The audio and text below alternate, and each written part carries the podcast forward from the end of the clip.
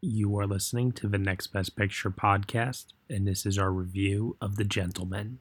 I want you to play a game with me, Ray. I don't want to play a game. Oh, please. No. I said play a game with me, Raymond. Right. Lovely. I want you to imagine a character. Your boss, Mickey Pearson. You're too smart to be blackmailing us, Fletcher. Sweet Mary Jane is my vice. Your poison, on the other hand, is and always has been the destroyer of worlds. You're out of touch, and I would like you to consider an offer. I am not for sale. The plot begins to thicken. Now, I can't be specific about the heroes and zeros, but our protagonist is a hungry animal. There is a lot of money hanging in the balance. Our antagonist explodes on the scene like a millennial firework and has indirectly started a war. I think you need to see this, boss. That's one of my firearms. How do they find it? I'm making inquiries. His name is Fahak. It's spelled with a PH, so it sounds like Fahak. Please! All right, Fahak, Kanda Fahak. Please!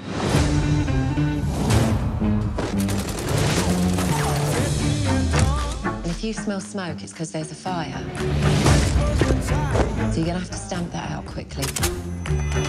These people are going to clean house, and you are part of that house. In the jungle, the only way a lion survives, not by acting like a king, by being the king. Brilliant!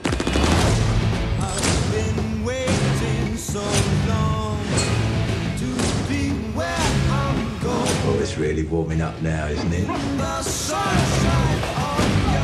There's only one rule in this jungle. When the lion's hungry, he eats.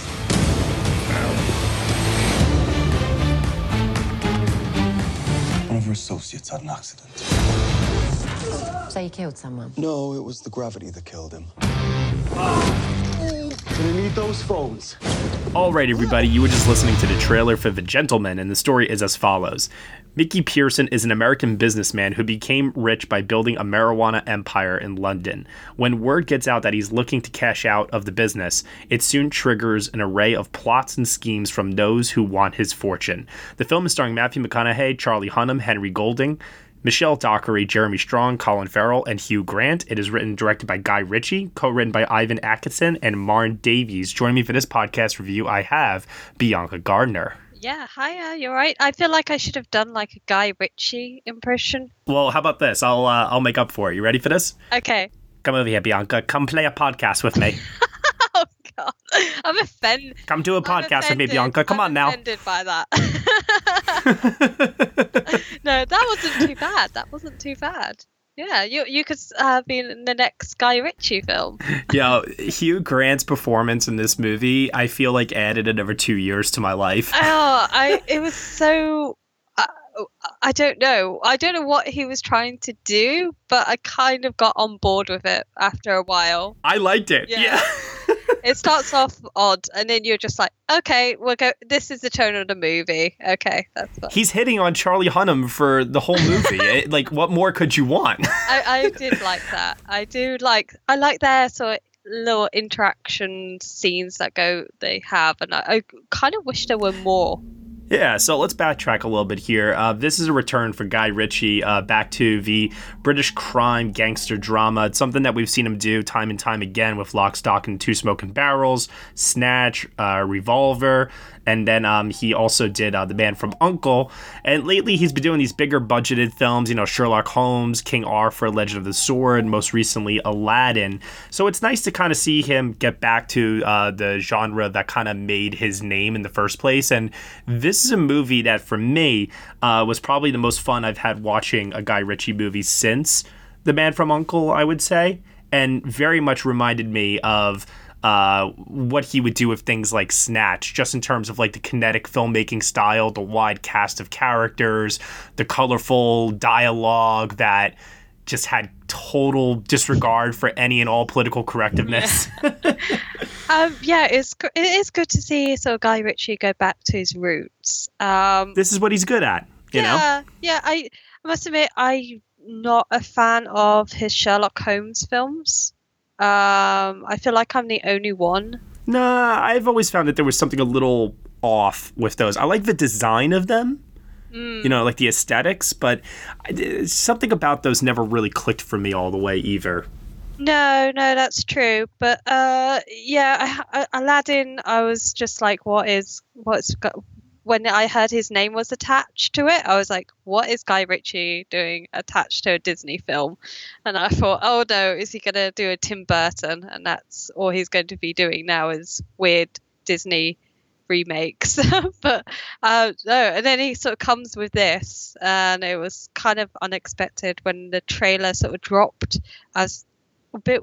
I was wondering maybe it was potentially like a rip-off of um, Kingsman uh, or something like that. I don't know. It kind of gave me that vibe looking at the poster. I was like, what is this? Is- Yeah, there's definitely, I think, a deliberate lean into uh, the marketing for the Kingsman here, for sure, I would say.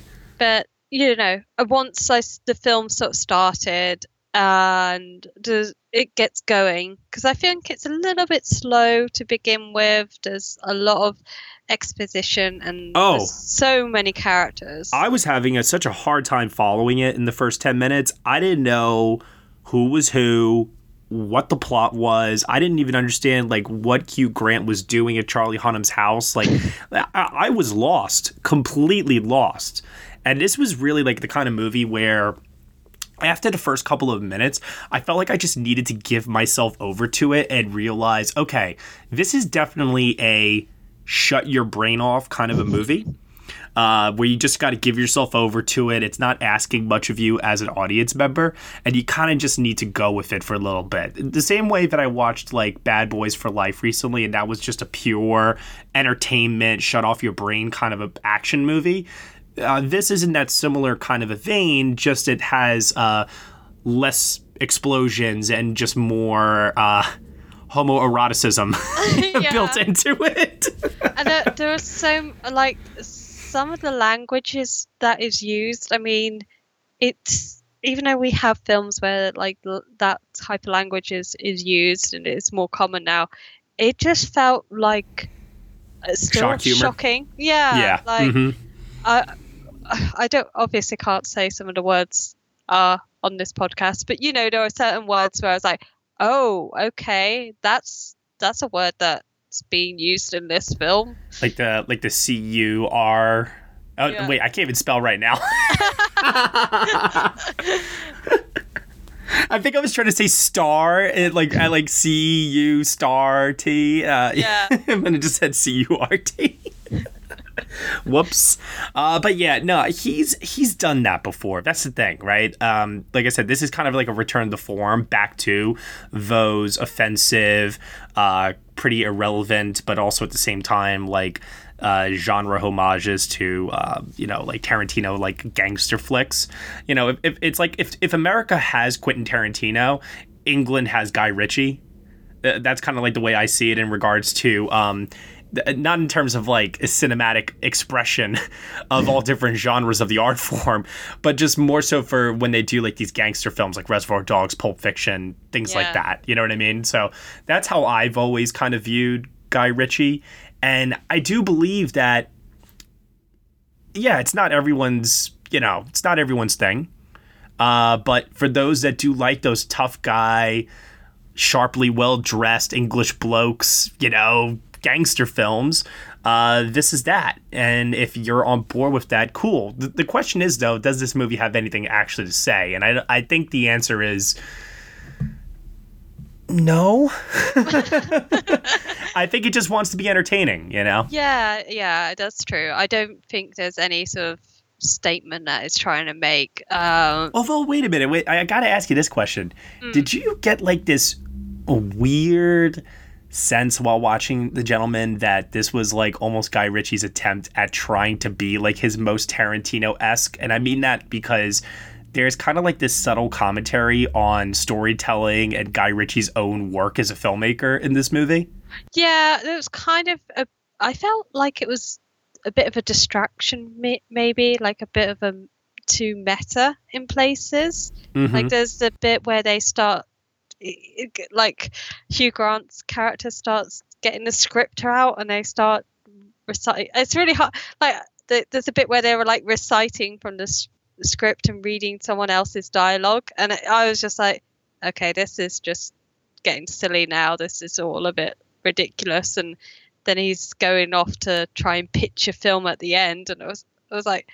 Does this need to be in here in in the film? I didn't really. Well, it's funny because this is a Miramax movie. Mm, that's true. Fletcher, the Hugh Grant character, does pitch the movie within the movie to Miramax at one point. And I, I wondered another movie I compared this to. Did you see Seven Psychopaths from uh, Martin Yes. McDonagh? Yeah. Th- that reminded me of this too a little bit. yeah, I can see that. I can see that. And it made me wonder did Guy Ritchie have like a bit of writer's block and he, you know, kind of did the same thing that Martin McDonagh did with Seven Psychopaths, where it's like, I'll make a movie about a guy trying to make a movie. yeah, maybe. I don't I don't know whether it it really works in in this film. And I think there's the ending of the film just feels a little bit off to me.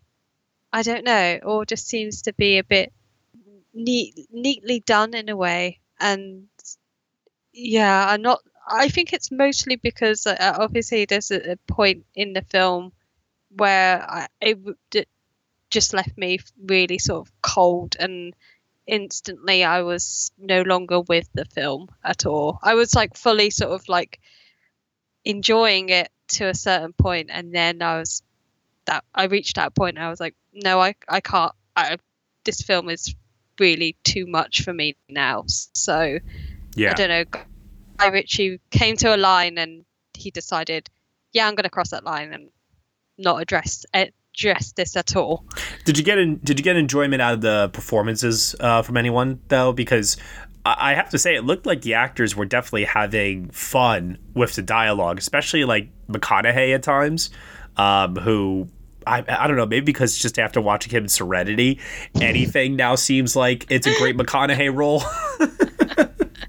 yeah, I think that's like the bar, isn't it? If it's uh, uh um I I don't know because it's really hard to say. Like I think everybody was doing a good job and they seemed to be having a lot of fun with the movie. I found Matthew McConaughey a bit too like he was acting too much if that makes sense like i don't think he really I d maybe that's because of his character like his character was too tightly um wound up Well, I think it's more because of the world that Ritchie inhabits all these characters in. Because even like Michelle Dockery's character, who's like the only prominent uh, female character in the movie, she also has like a similar uh, attitude in the way that she like kind of carries herself in this like tough, um, you know, persona that all the other characters uh, carry themselves with, and it just feels like this is a world that does not feel like it's reality. It, it just feels like it's something that is from Guy Ritchie's own mind. And in his own mind, this is how characters talk to each other, how they walk, how they behave, and how they talk. Because let me tell you, people do not talk like this in real life. what do you mean we talk like this all the time um and now you have to call me a C U R T. maybe not.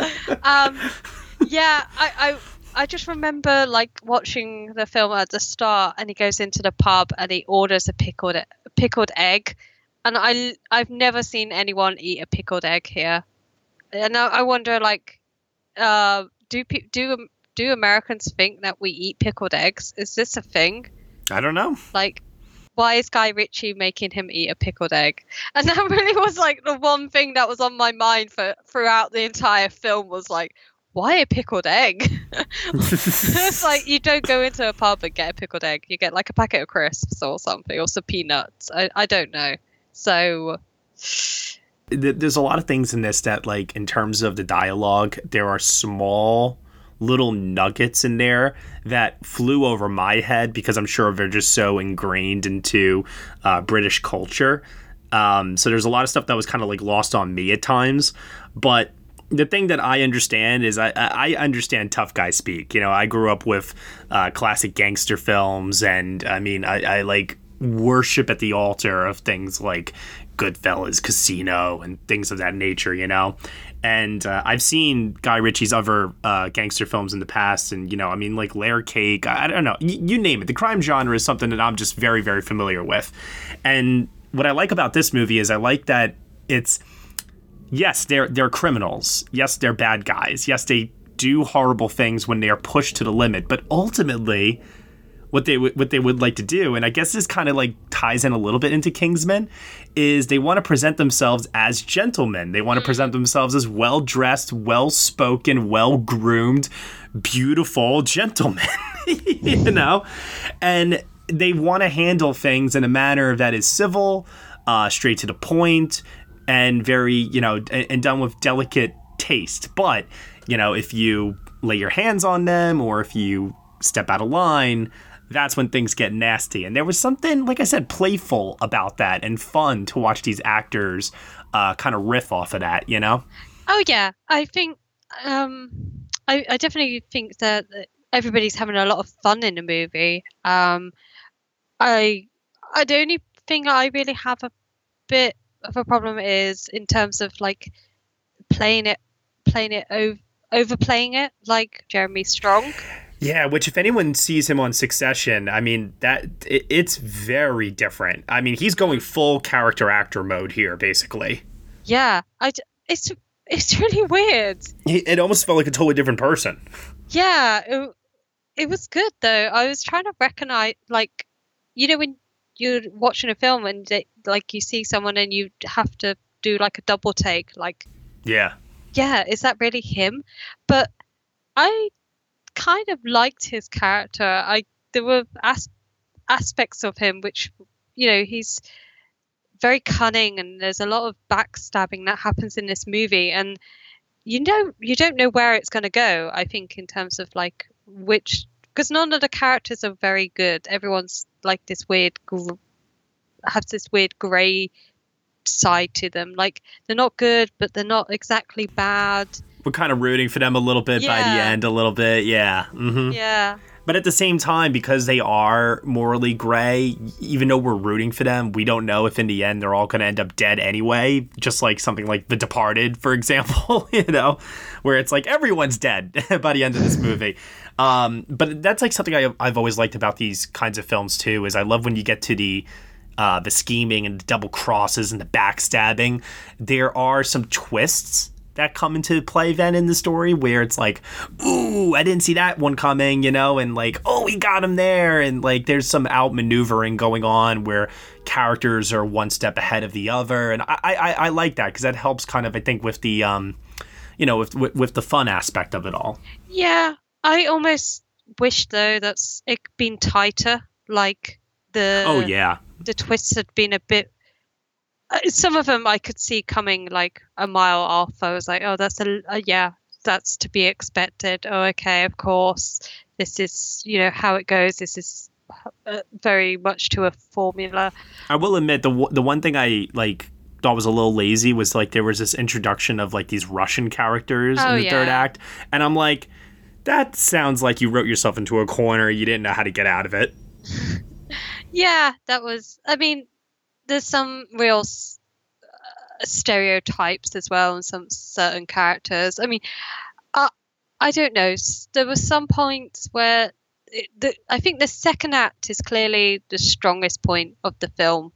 Um, i think it gets it, it starts off slow and then it sort of gets really going in the second act and then i don't know sometimes i find this with guy ritchie films he almost doesn't know how to end them. I agree completely with you. like uh he just he gets like the momentum going and then it just ends.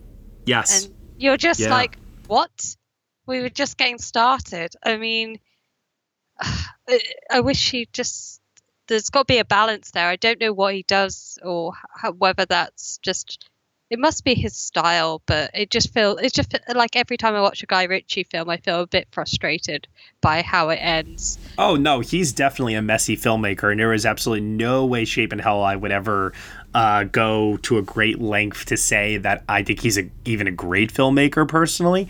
But there is still something that I do enjoy, like I said, um, about this genre for some reason, and um, the like I said, the, the level of fun that it can give uh, the actors in terms of the characters that they're playing or the dialogue that they say. Like like Colin Farrell to me, like watching him in this, I feel like I haven't enjoyed him uh, this much in a movie since um, his collaborations with Martin McDonagh. Yeah, I was gonna say like I I want a, his own spin-off movie maybe that would yeah, be great. right. With his like little um little boxing gang and they're going around and do, getting into. Oh, you know what? Hold on a second. I want to just say for the record, I I, I do enjoy his work in something like Killing the Sacred Deer uh, and The Lobster, Oh, yeah, FYI. yeah. But what I meant was, in terms of Colin Farrell just doing like this level of um, ridiculous comedy.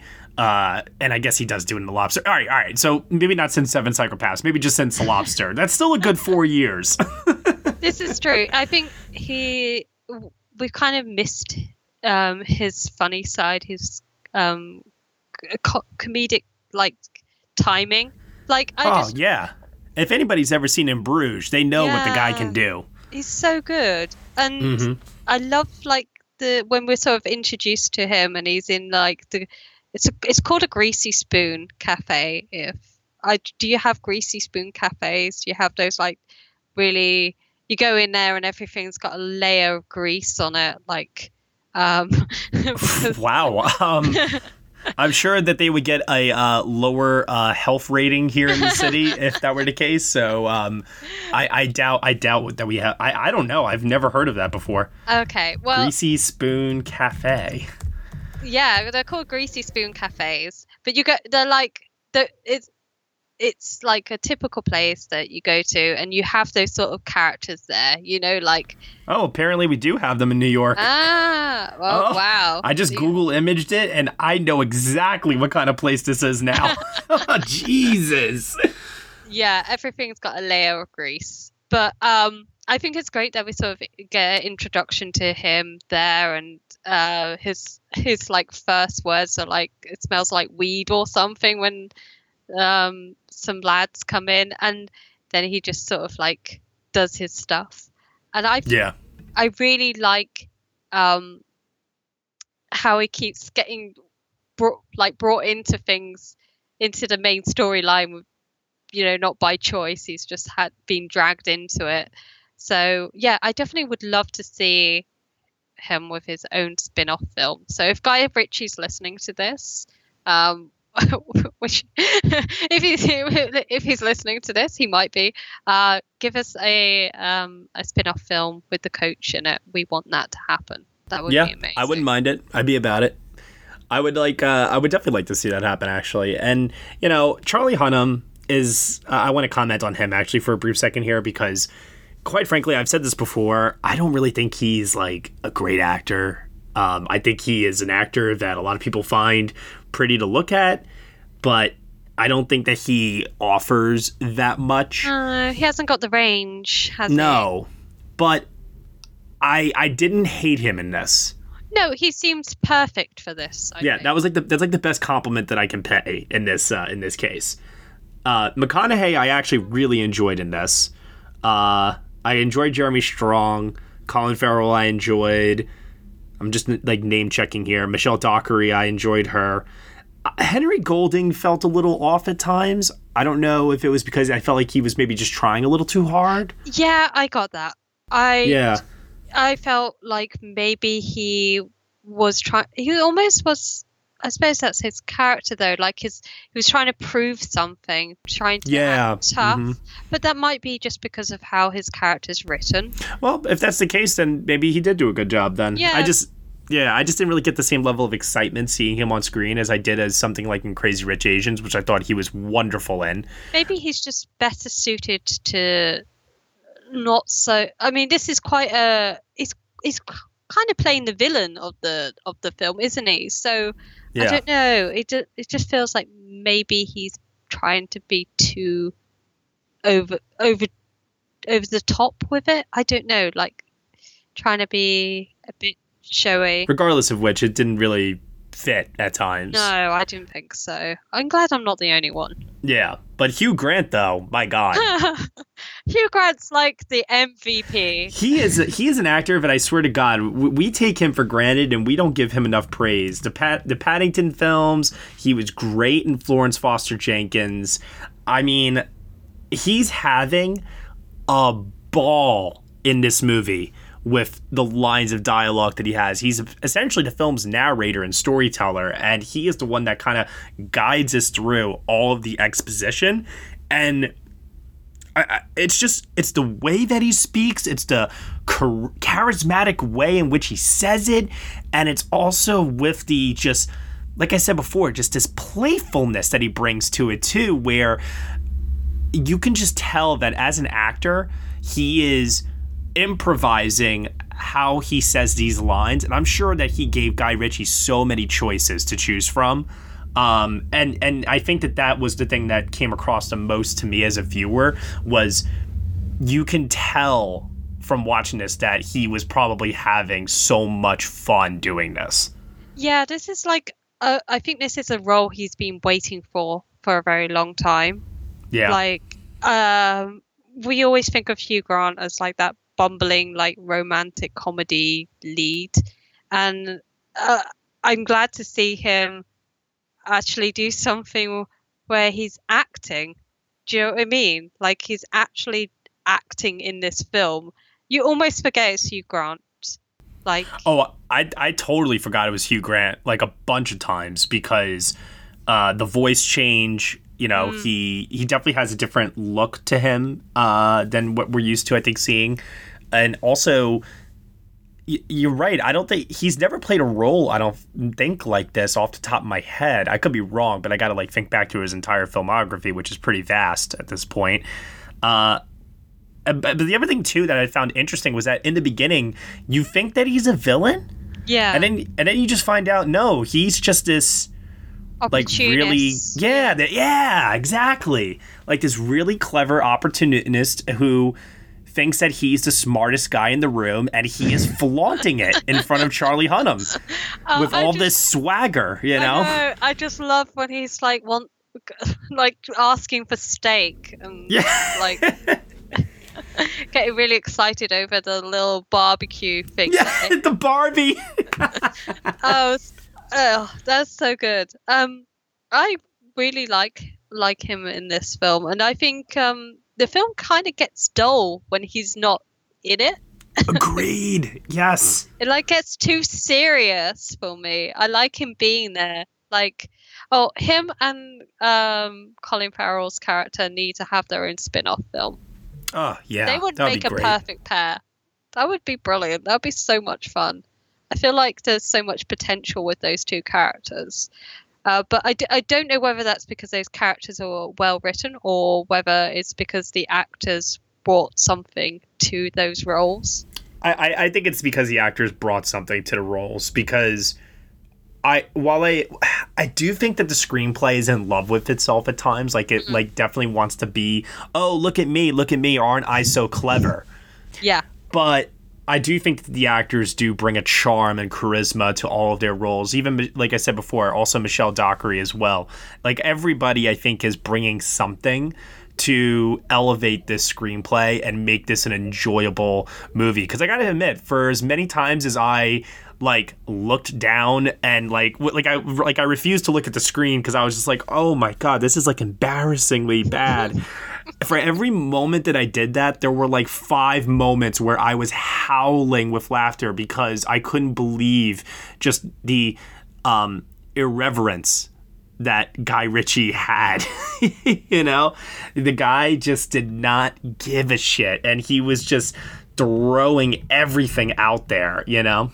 Yeah, I wonder whether this is like his reaction to working with something like um, Disney and working on the like the Aladdin remake. Maybe this is like he's just been Got to roll up the sleeves and go loose, baby. yeah, yeah, exactly. So The gloves are off. I know. I, I wonder if like he will be whether Disney will want him to come back and make another Disney film after what. Oh, J- Aladdin made a ton of money. I'm sure they want him to come back. Yeah. The question is, does he want to go back? I think that he, after these big projects that he's done lately, I think for him to step back into a smaller scale film, like I said that before, that is more up his wheelhouse, uh, was needed both for uh, us as an audience. Because quite honestly, I think his big budgeted films are very, very hit or miss and mostly miss. And then also too for him, I'm sure for him it was nice for him to be able to go back to a smaller movie, enjoy working with the actors a little bit more, and not have to worry about so many logistics that go into a big budget project like that. And now, I don't know about you, but like for me personally, I would I would kind of be on board uh, with seeing some of these characters uh, return if uh, there was ever an option personally. But you know, then again, it's like I, I, I sound like I'm like I'm overpraising this movie a little bit. I do think it, that it is structurally a mess at times, and it's very incoherent and convoluted, and that ultimately is my biggest knock against it. I did pay attention to because you did warn me that there was a moment that made you very uncomfortable, and I looked out for it the entire movie. And then when it came up, I was like, ah, okay. And I was like, you know, and I thought to myself, in this world, yeah, that seems like something that these characters would do, but I don't know if it was necessarily needed because it did just seem to be coming out of nowhere for no reason. Yeah. And I'm glad that they didn't go too far with it. It was more like the threat of it that was, uh, you know, presented to us, you know, because it gets stopped. Yeah. But I, I still was like, okay, did you really need that element itself to just be there? Period. End of story. Um, and I think that that is an old fashioned uh, idea of Yeah. trying to present danger within you know cinema that nowadays I think you need to just be a little bit more mindful of. It, it didn't ruin my experience, but I definitely saw it more as uh, Ritchie not being so up to the times, if you will. Yeah, I I kept thinking that was almost like a Clint Eastwood type of move. Do you know what I mean? There's a lot of films that Clint Eastwood have done where that sort of scenario happens, Sure. and uh, from like the 70s and the 80s, and it just felt very outdated to me. Um, I maybe just because of all the stuff that's sort of going on in our culture at the moment and society, I really did not sit well for me. And the fact that what happens is never addressed in the film, there's never a moment between um, Michelle's character and uh, Ma- Matthew McConaughey's characters. Uh, names have forgotten. I've forgotten their names now. Um, between their two characters, they never have a moment where they talk about it. I don't.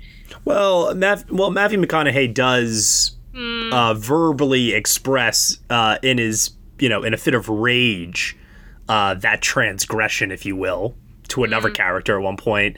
So I, I think that was Ritchie's way of addressing it, quote unquote. Yeah. But I, I think because and it's good and I'm listen I'm not trying to defend the moment or nothing I'm just trying to give I guess a, I guess an answer if anything but I think because the it remember like I said before it was more of the threat of something happening it doesn't actually happen because it gets stopped Yeah. uh, I think that because of that, like I said, he as a filmmaker doesn't doesn't feel that he has to have that scene between those two because nothing because to him, oh, nothing actually happened. yeah. You know, so I I think that uh, it's not a good answer, but I think it's the only answer that we've got. Yeah, yeah. Um, I mean, uh, it didn't need to be there. Um, I- Exactly, plain and simple. yeah, it was completely unnecessary, and it did ruin my sort of uh, experience of the movie. And I I have to admit that and and say that. I mean, um, there are aspects of this film which I enjoy.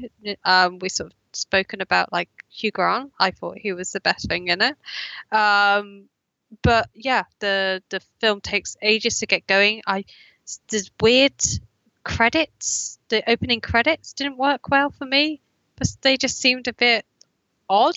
I don't know what they like. Guy Ritchie was trying to go that go trying to do with those, and yeah, some of the I don't know whether the violence is some of the violence doesn't feel necessary, but some moments are just so crazy that you can't help but be like uh, gasping and sort of like reeling. I mean, there's just so many weird moments where it just it just goes there and people get like vomited with blood and Oh, that was great. that was that was that was fantastic. That is just such a man response. That was great. It, it was gross. I hated it, but maybe that's because I got a really like queasy. it was so over the Oh. top and i think that's know. like that that's where i you know for me i'm so desensitized to violence in cinema uh, i'm I'm really admitting it that to me it's like really really hard for me to ever get to a point where i'm like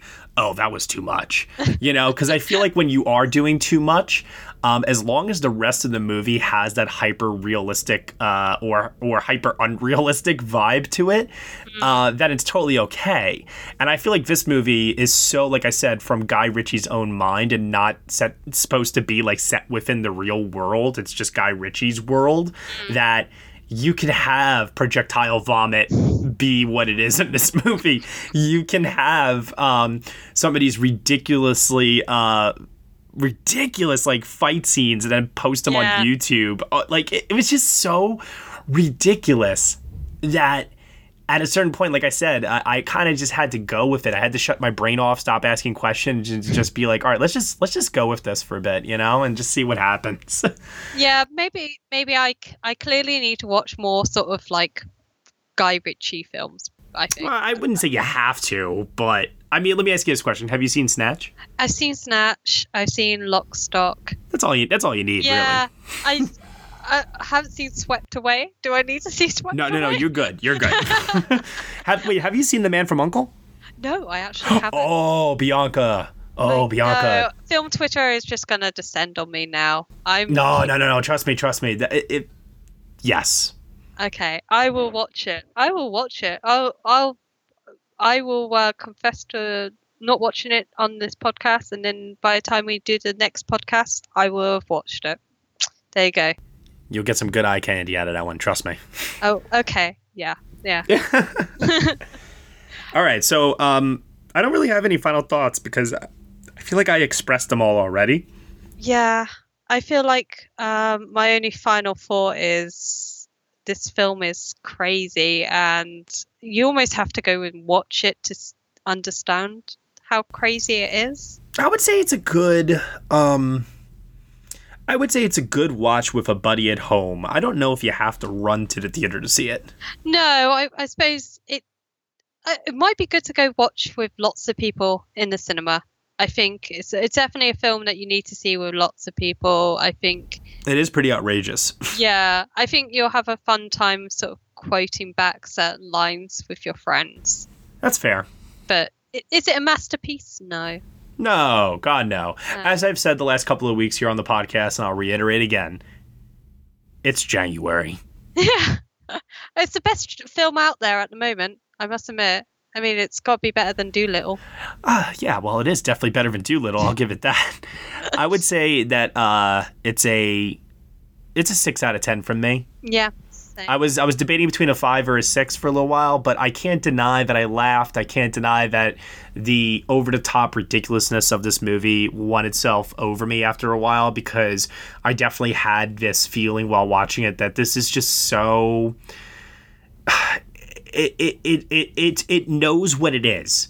It knows what it is and it leans into that and i can't fault the movie for doing what it set out to do for its intended audience the way that it does it, it- but i will give it a lot of knocks though uh, because like i said i did find it hard to follow i did find it overly convoluted and honestly with not much really to say like there's no takeaway other than the pure entertainment of it all so six out of ten Yeah, I'm the same.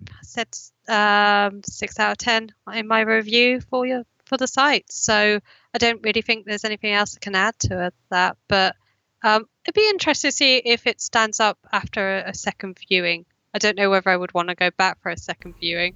i might watch it with my roommates one night if it's like streaming or something Yeah, if there's nothing else on, yeah or it's either either this film or Dolittle. So you know, those are you. those are your two choices. Well, I'll tell you which movie I'll go with. I'll, I'll go with the the Hungry Lion, the one who eats, and that's this movie. that line is so ridiculous, Matthew McConaughey. He eats. like Jesus, Matthew. Uh, uh, he's having a good time. he's yeah, bless him. He's living. He's living his best life. Smoking weed, doing movies about weed. all right, all right. All right, Bianca, uh, where can they find you on the internet? Uh, you can find me at the Film Bee, and also head over to In Their Own League. We're doing the Best Actress of the Decade countdown. So we're at number 16 at the moment, and it's Margot Robbie. So yeah, Very exciting. it is. And you can find me at Next Best Picture. Thank you so much, everyone, for listening to the Next Best Picture podcast review of The Gentlemen. You can subscribe to us on iTunes, SoundCloud, Google Play, Stitcher, TuneIn, Player FM, Acast, Castbox, and also on Spotify.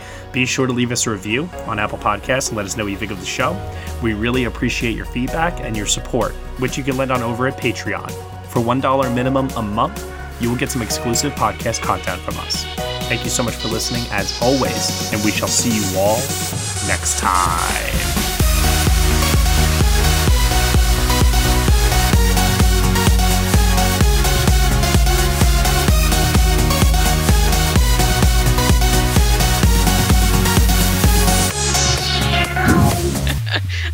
So many impressions. Yeah. I did an impression of a Cockney. Uh, did Matthew McConaughey. I mean, it's good. And and Colin Farrell. Oh yeah, yeah. I'm I'm good at this. I, I really, really badly want to like just start off the podcast by being like, Will you do a podcast with me, Bianca? come come Nev. Do a podcast with me, will ya? Oh, that's so bad. I know, I know. Oh, you're you. Yeah, I'm sorry. This is why I'm from the States. Yeah, uh, Hugh Grant's got no competition.